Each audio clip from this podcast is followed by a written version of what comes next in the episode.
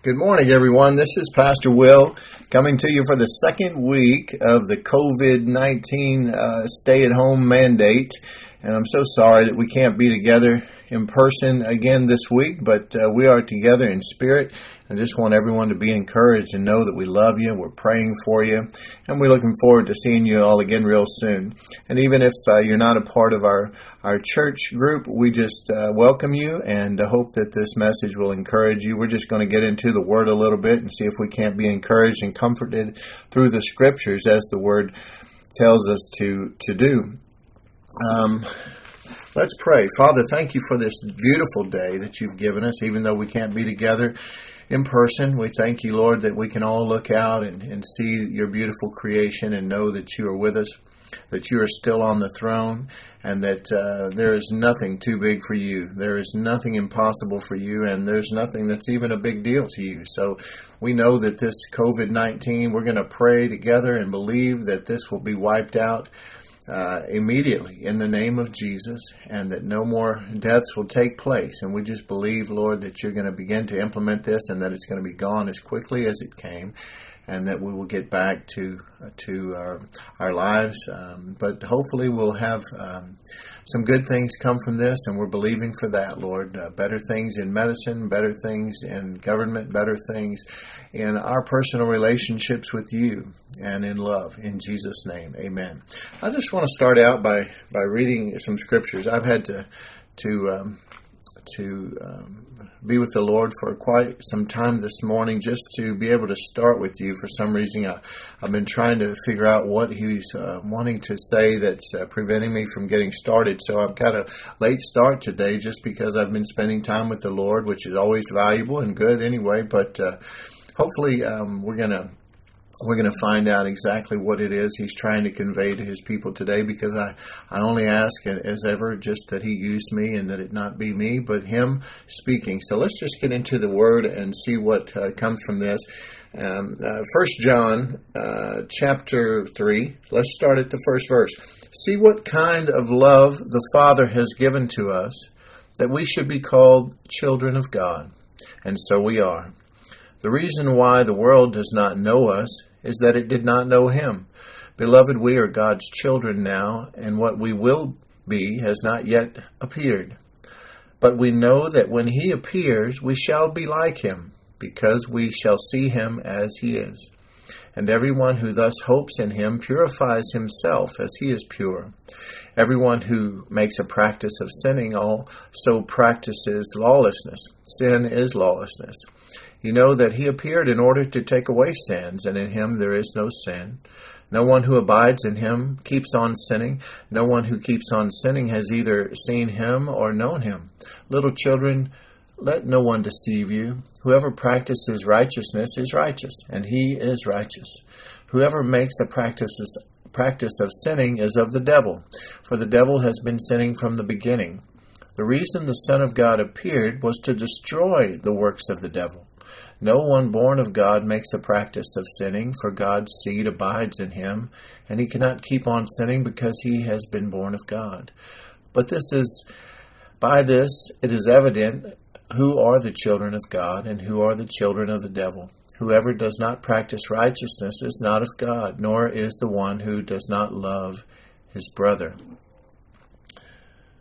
For this is the message that you have heard from the beginning, that we should love one another. I want to skip over to 1 Peter chapter 3. Just turn back a couple of pages if you were following with me in the scriptures. 1 Peter chapter 3, and I want to start reading at the first verse of, of 1 Peter chapter 3. No, actually, I want to skip down to the eighth verse.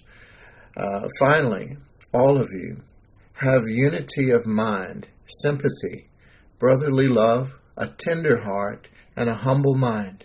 Do not repay evil for evil or reviling for reviling, but on the contrary, bless. For to this you were called, that you may obtain a blessing.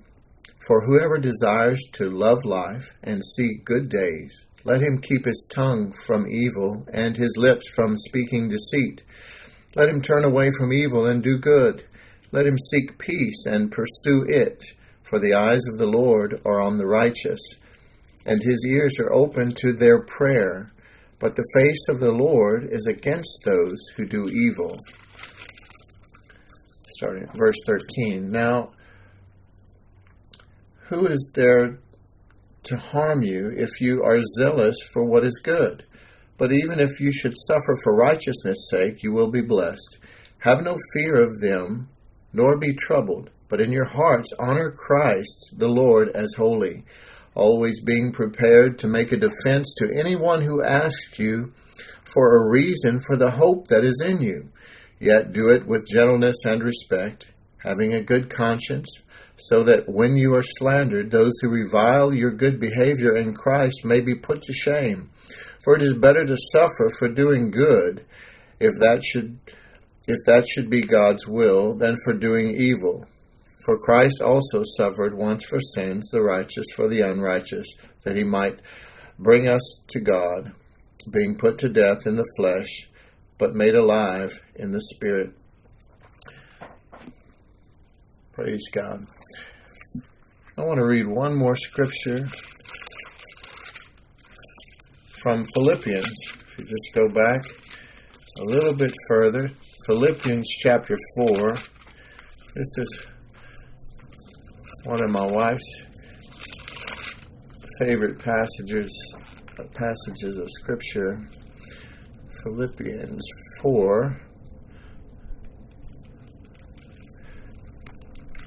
beginning at the fourth verse. Rejoice in the Lord always. Again, I will say, rejoice. Let your reasonable, reasonableness or gentleness be known to everyone. The Lord is at hand. Do not be anxious about anything, but in everything by prayer and supplication with thanksgiving, let your requests be made known to God. And the peace of God, which surpasses all understanding, will guard your hearts and your minds in Christ Jesus. Finally, brethren, verse 8 whatever is true, whatever is honorable, whatever is just, whatever is pure, whatever is lovely, whatever is commendable, if there is any excellence, if there is anything worthy of praise, think about these things. What you have learned and received and heard and seen in me, practice these things, and the God of peace will be with you. Praise God.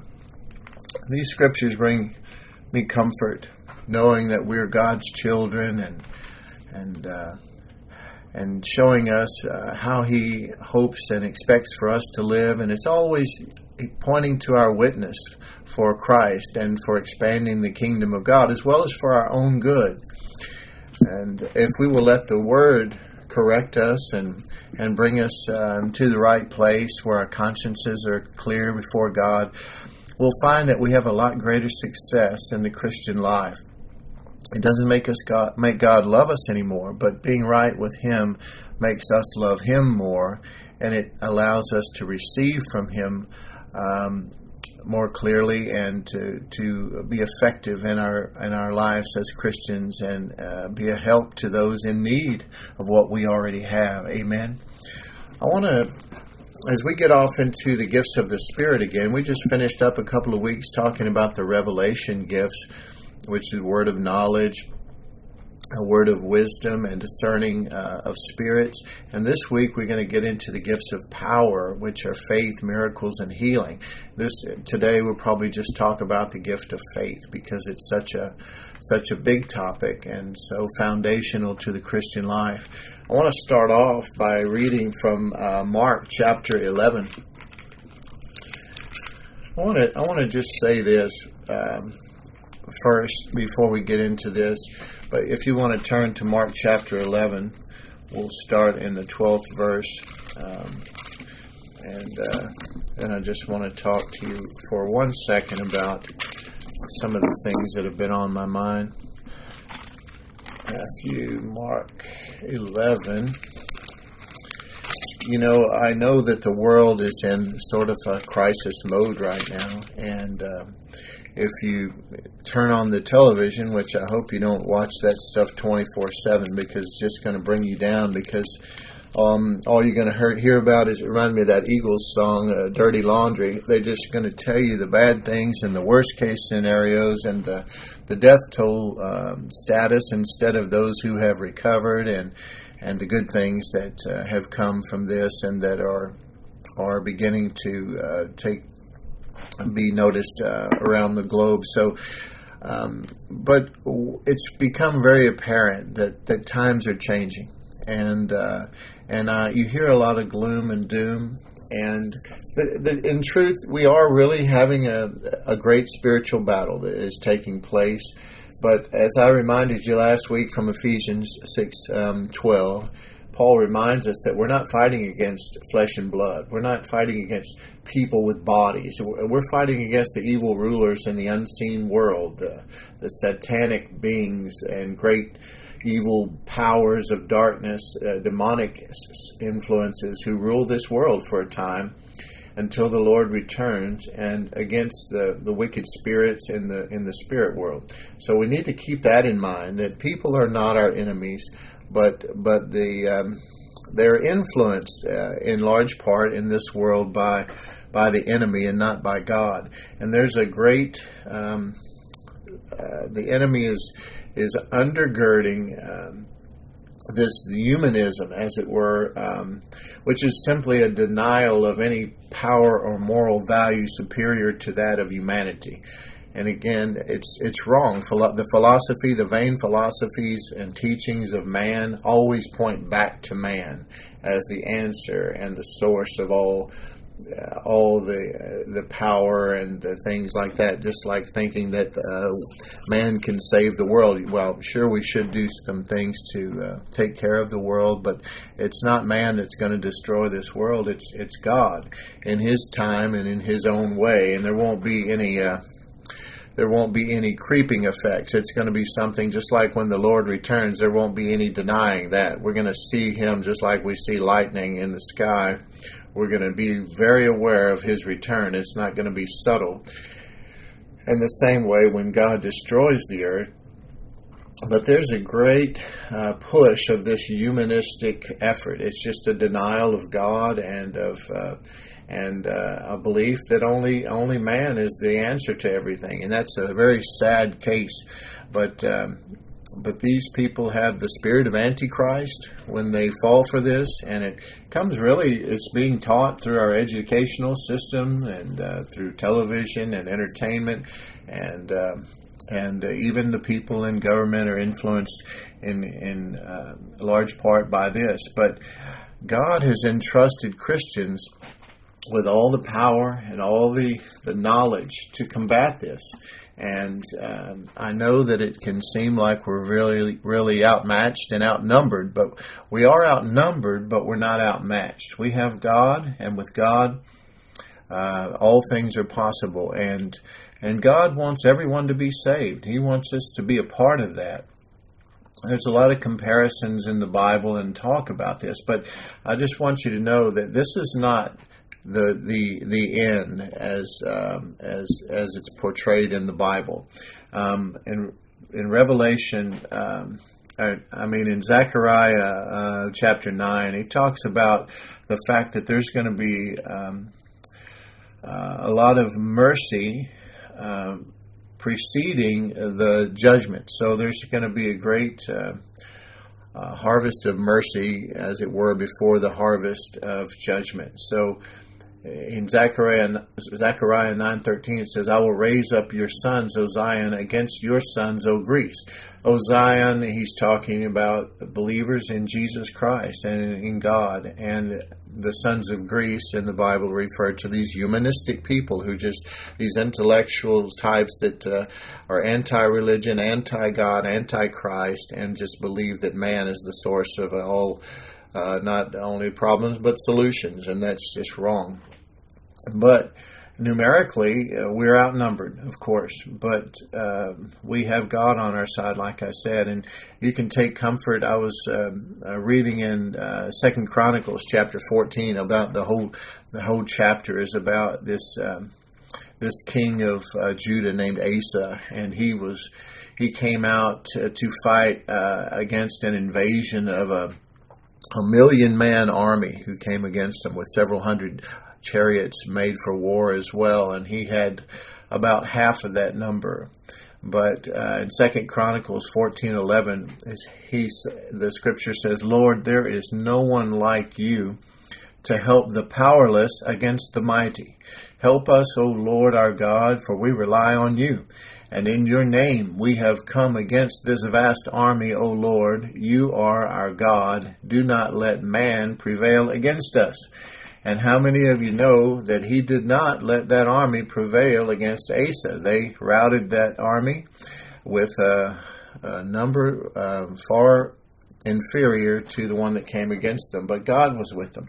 And we believe that. Uh, that God is going to do the same for us, and there's going to be a great harvest um, of souls uh, and expansion of the kingdom of God as the true children of God begin to step up and uh, play their part and uh, and walk in power and victory and love and begin to show the world what it looks like to really be a Christian and to know the blessing and the love and the peace and provision of God Almighty. And so we're just glad to be a part of these times. It should be something of excitement, and we don't want to be anxious about these things, but we want to consider it all joy.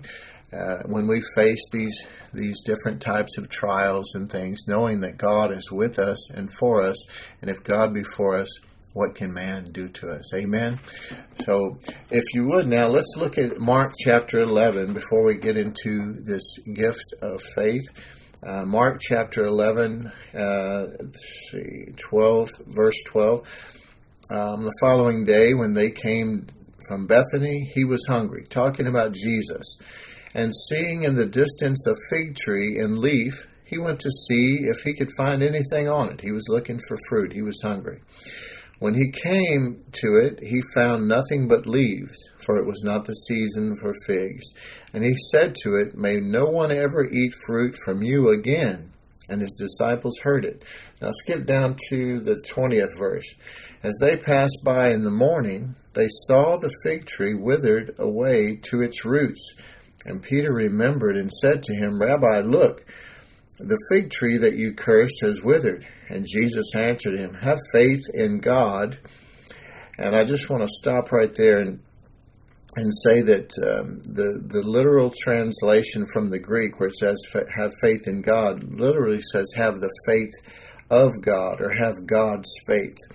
So going on with the twenty third verse, truly I say to you, whoever says to this mountain, "Be taken up and thrown into the sea," and does not doubt in his heart, but believes that what he says will come to pass, it will be done for him.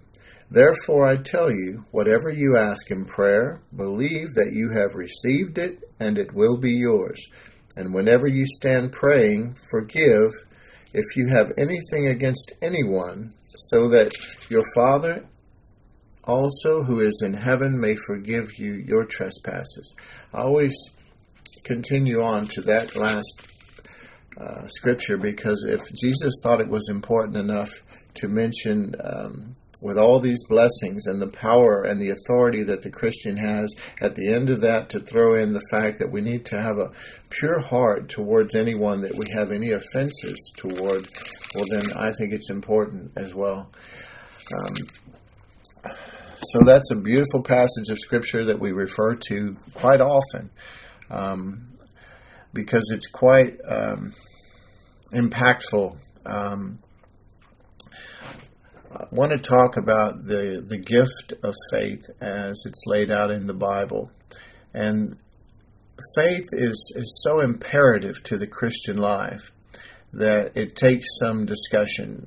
So I want to kind of go through it a little bit because faith is sort of a stepping stone or the conduit to take us into the other two gifts of power, which are the gift of miracles and the gifts of healing.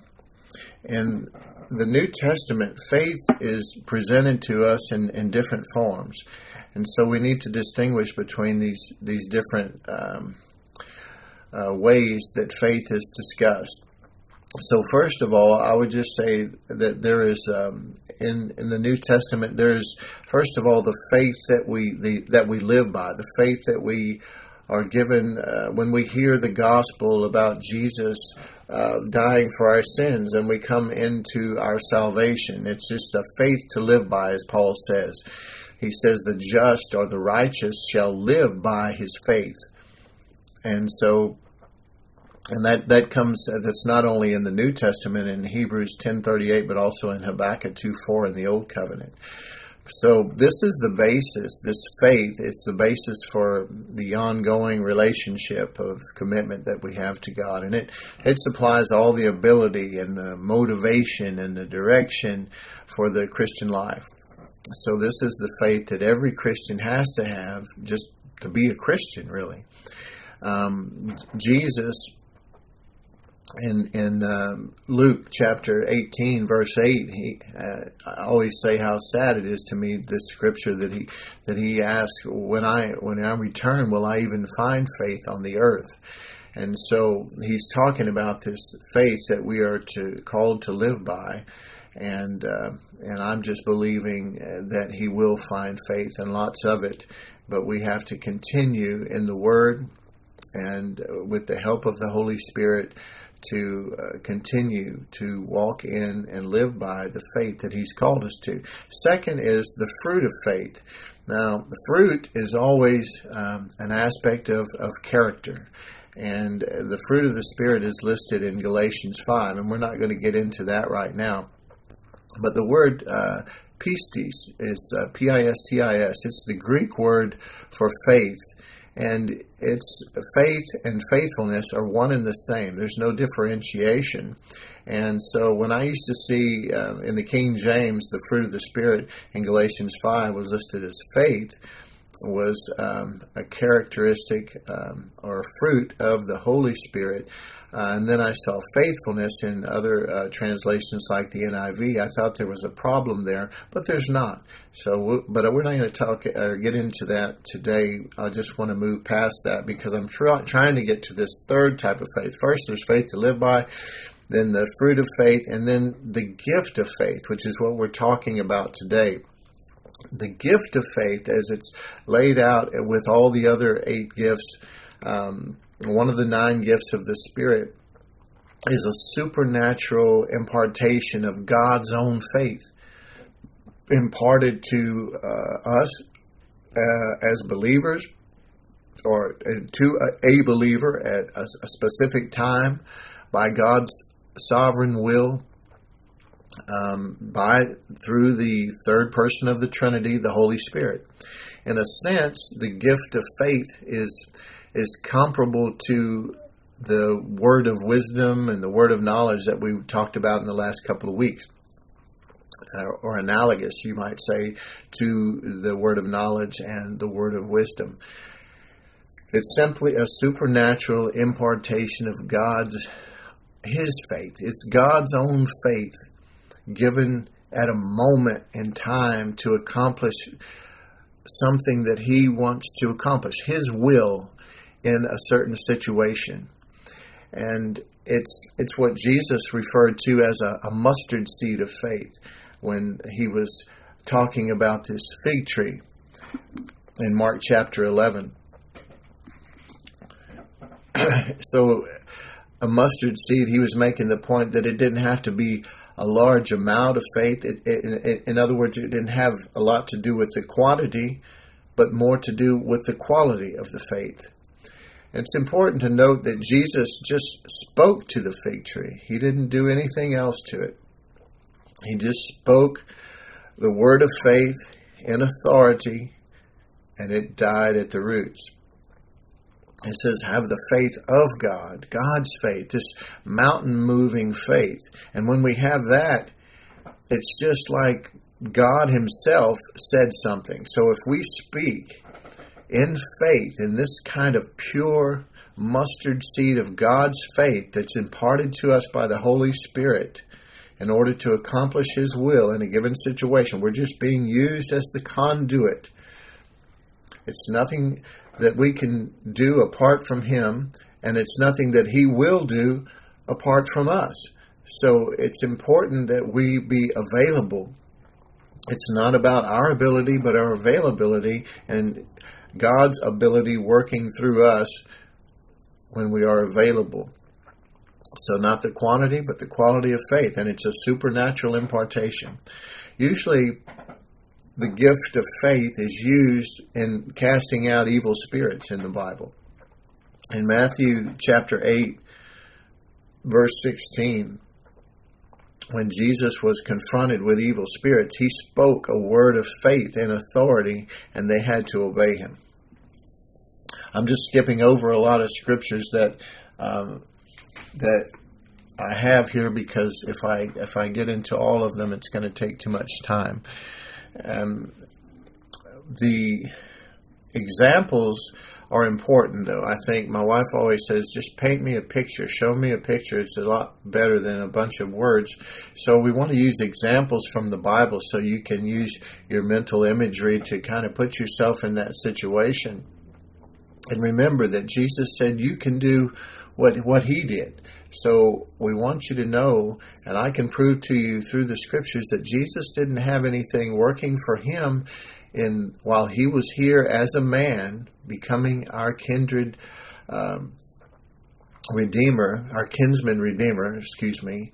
Uh, he became just like us. He set aside all of his his um, influence and power and abilities when he came and was born as a child, and then he received the baptism of the Holy Spirit when he was baptized. At the same time, he was immersed in water and baptized by his cousin John the Baptist. Before that, he, there's no evidence that he did any miracles or did anything else. He was simply working. in all of the wonderful things you saw him do, he was working in agreement with God uh, by the power of the Holy Spirit as God imparted these uh, these gifts of the Spirit to him and, and worked through him. So there's several examples in the New Testament of people being raised from the dead.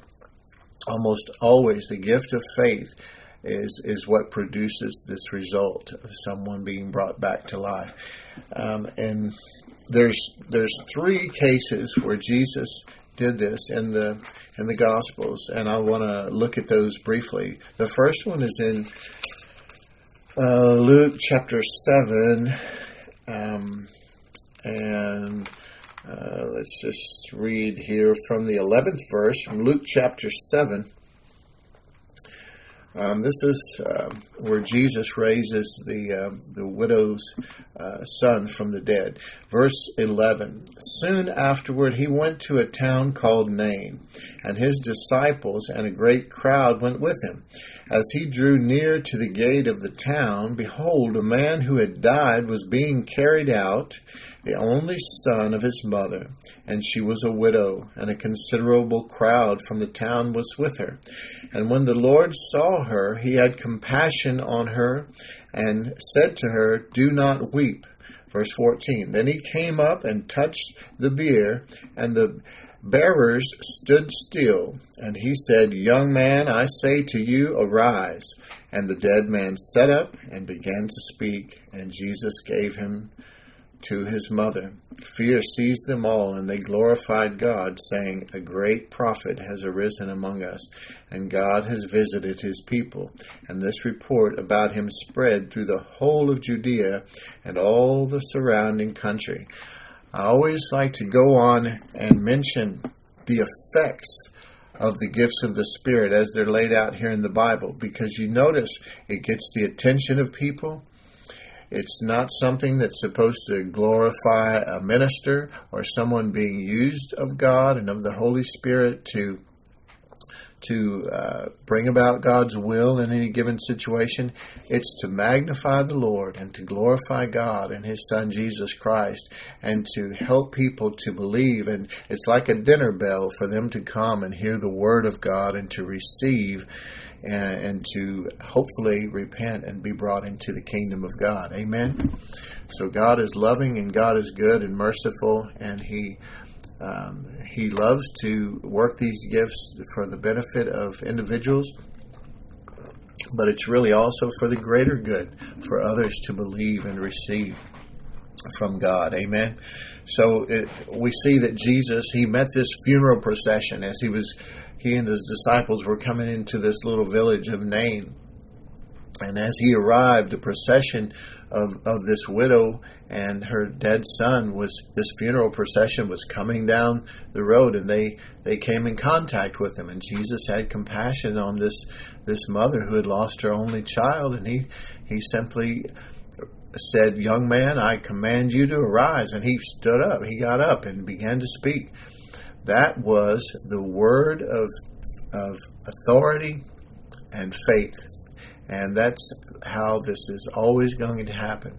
First of all, faith rises up. We have this impartation of this mustard seed of God's own faith is is working through us, uh, giving us the power to believe and get rid of all doubt and fear and unbelief, and then we speak it boldly in authority, given that authority by Jesus to use his name. And in the name of Jesus Christ, the word of faith will raise the dead.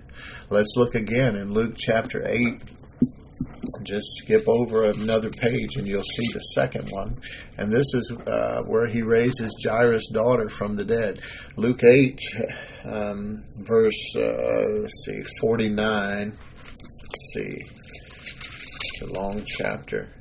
Luke 8, verse 49, and check this out. Uh, da, da, da, Luke 8, verse 49. While he was still speaking, someone from the ruler's house came and said, Your daughter is dead. Do not trouble the teacher anymore. But Jesus, on hearing this, answered him, Do not fear, only believe, and she will be well. This is um, the, the, the ruler of the synagogue named Jairus who had come to Jesus and told him that his daughter was sick. And uh, on the way back, he got into this uh, this other thing with a group of people, and this was the where he healed the woman with the issue of blood, which we'll talk about at a later time. But and once he had done that, he was started to head on his way to the uh, ruler of the synagogue's house, and they came and said that, "Don't worry, she's already dead. Don't bother the teacher." But Jesus wasn't moved by that. Look at verse fifty. But Jesus, on hearing this, answered him, "Do not fear." That's a good word for all of us. Only believe, another good word for us, and she will be well. See, we have a part to play. Our fear and our unbelief and our doubt can hinder faith. So let's don't allow this spiritual tug of war to take place in our lives. Let's just purpose to to keep our faith pure and unhindered by doubt and unbelief and fear. Verse 51 And when he came to the house, he allowed no one to enter with him. Wonder why? Except Peter and John and James. If you look at those names, it's interesting. Uh, Peter, John, and James. If you if you look at the literal meaning of those names in that order, Peter, uh, like rock or stone, which is what the Ten Commandments uh, were, were chiseled on by the finger of God. John, it means supplanted or replaced, and James is grace. So uh, Peter, James, and John came in with him, and that means that the, the, the, the, the law of God has been replaced or supplanted by the grace of God. Isn't that interesting? All sorts of little treasures like that in the Word to encourage us and build up our faith. So he allowed no one to enter with him. Why? Because of the same thing we were just talking about when he told that religious leader, don't doubt, don't get into fear, and she will live. He didn't want all those unbelievers coming in. He only wanted people who would believe with him um, in agreement. And so he brought his closest disciples, Peter, John, and James. And the father and mother of the child, of course, they're going to believe because they want nothing more than for their little girl to come to life. So he had those five with him, and that's interesting. That's the number for grace. And all were weeping and mourning for her, but he said, Do not weep, for she's not dead, but sleeping. And they laughed at him, knowing that she was dead but taking her by the hand. Let me just ask you first of all, they laughed at him. He got there and there was a great crowd out there. They they used to have mourners that would come and they would wail and mourn and they would even if they didn't have enough they would pay others if that's all they did for a living, go around wailing and weeping. Um, at people when they passed away. So when you, you come and first of all, he heard from a distance, well, too late, she already died. And then he gets there and you got all these people wailing and weeping. He has to leave some of them outside. And then he starts uh, operating in faith and they laugh at him. Now, how many of us would have even continued on at that point? We wouldn't have wanted to be ridiculed. We wouldn't have wanted to be slandered. And then we would start thinking, what if it doesn't work? Um, and so I'm just saying, just something to think about because when we say, well, no one, I've never been able to raise anyone from the dead, how many times have we actually tried? You know, and I'm not saying anything against anyone because I, you know, I'm not one to walk into a funeral um, uh, filled with uh, hundreds of people and go up to the casket and command them to come up out of there either. But I'm just saying, maybe you know that's why we aren't seeing more results than we are. Uh, in Jesus' case, she sure wouldn't have uh, been raised from the dead if he had stopped right there. But taking her by the hand, he didn't listen to any of them, thank God. Taking her by the hand, he called, saying, Child, arise. And her spirit returned, and she got up at once, and he directed that something should be given her to eat. And her parents were amazed and so, again, this is a blessing because not only did he bring about this wonderful event where this young child who was taken by the enemy too soon was allowed to come back. Uh, he gave her back to her family, and they were so happy, but they were amazed. And so he got their attention. And how many of you know uh, I, I tend to believe that they believed on him forever after that, and they were followers of him, and they continued to tell this story of how good God was and that he was the Messiah. The last one, again, the way that that came about was what? The word of faith spoken in authority. Faith has feet and has lips, my wife always says. And so the word of faith spoken in authority the little girls rose up. There was no doubt, no fear, no unbelief in Jesus. And the next example is everyone's familiar, most of you probably familiar with the the uh, Jesus' friend Lazarus being raised from the dead. Um, that was in. It's only mentioned in John. So let's go over to John chapter eleven. Some of these things in the Synoptic Gospels are mentioned uh, several times in Matthew, Mark, and Luke. But John, he's kind of a his is kind of on his own, uh, talking about a different part of Jesus' ministry. The others all sort of point out a year in the life of Jesus' ministry. John shows it to be a three and a half year ministry. John chapter 11, I believe. Let's take a look here quickly. If I don't find it quickly, I'll just move on and talk about it a little bit. Um, yeah, John chapter 11.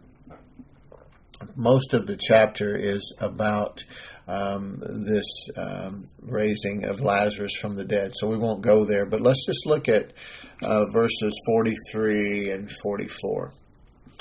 Um, let's see.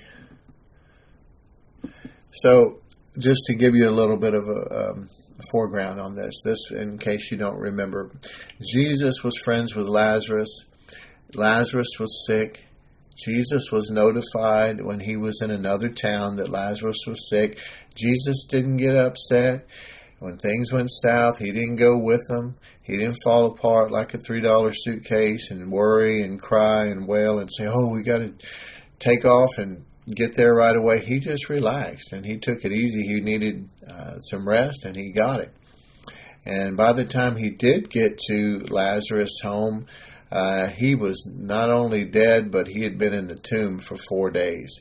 So it was a sort of a bad and a sad situation, and, and some people were were upset, and you know sort of playing the blame game a little bit, and without really coming out and saying as much. They really were blaming Jesus because they they believed in Jesus. They believed in his power. They believed in his authority they knew that if he had gotten there sooner, he could have done something. But having their brother having been dead for four days, Mary and Martha, uh, they thought it was too late, just like most of us would have.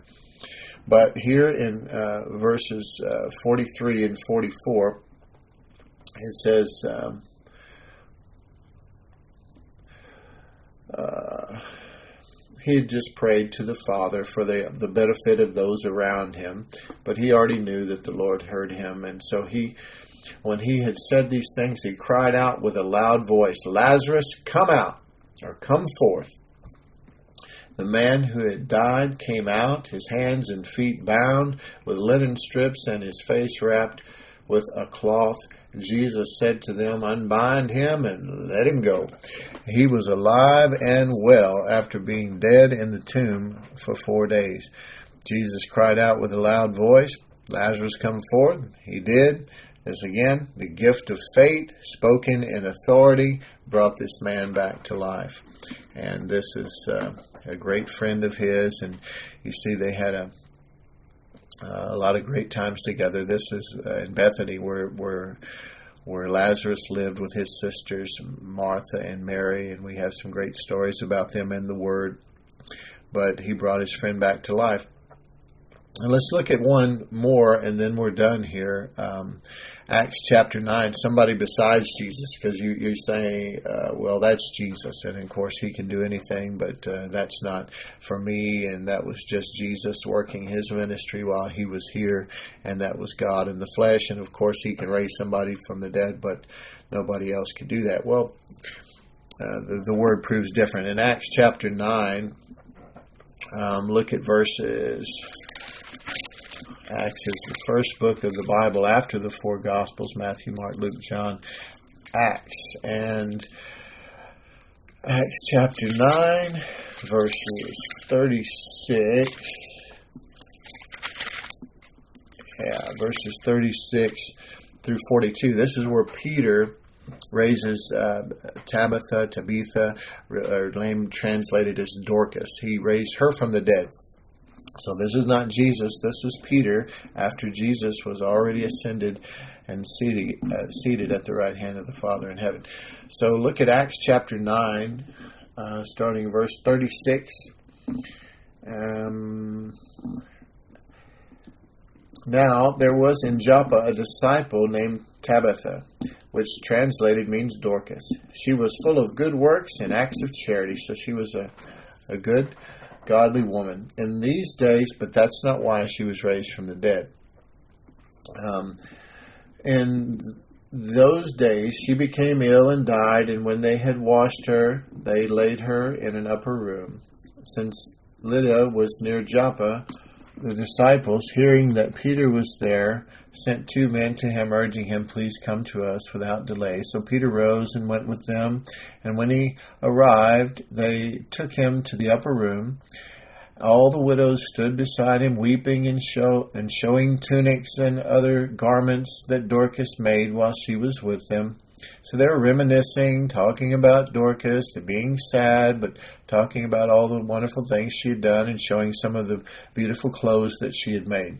But in verse 40, Peter put them all outside. Again, he's got nothing wrong with those women. They were probably very sweet people. They loved Dorcas and they were just doing what people do. They were grieving for her and just reminiscing and talking, telling good stories about her, just like we do at funerals or homegoings today.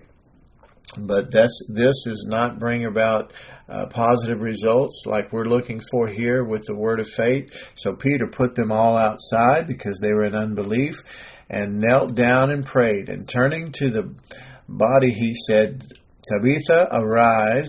And she opened her eyes, and when she saw Peter, she sat up. And he gave her his hand and raised her up. Then calling the saints and widows, he presented her alive, and it became known throughout all Joppa, and many believed in the Lord. Listen to that. So that's the point. Again, expanding the kingdom of God. It was a wonderful act, and it was wonderful for Dorcas, and it was wonderful for her family and friends, but even greater than that, it it expanded the kingdom of God and called caused others to believe. Peter, he went up, he kneeled, he prayed, then he said, Tabitha or Tabitha, arise, and the girl sat up, and the gift of faith, spoken in authority, brought this girl back to life. You know, just going back to the fig tree that Jesus cursed in the beginning, Jesus told the disciples, and he told us by proxy, that we can do the same thing that he did if we have the right kind of faith working in our lives. It's not the quantity, but the quality of faith. We can move mountains. We can move mountains of all sorts. He's not just talking about physical mountains like Pikes Peak. Who would want to move that beautiful thing? So he was just saying the things that come against us in life that are presented to us as as really uh, insurmountable trials and obstacles uh, that we just seemingly in our own power and our own might uh, and our own provision cannot overcome. Well, we probably couldn't if it were limited to that. But with God, all things are possible, whether they be physical, uh, or financial, or emotional, or relational. Whatever the case, nothing is impossible with God when we use God's faith.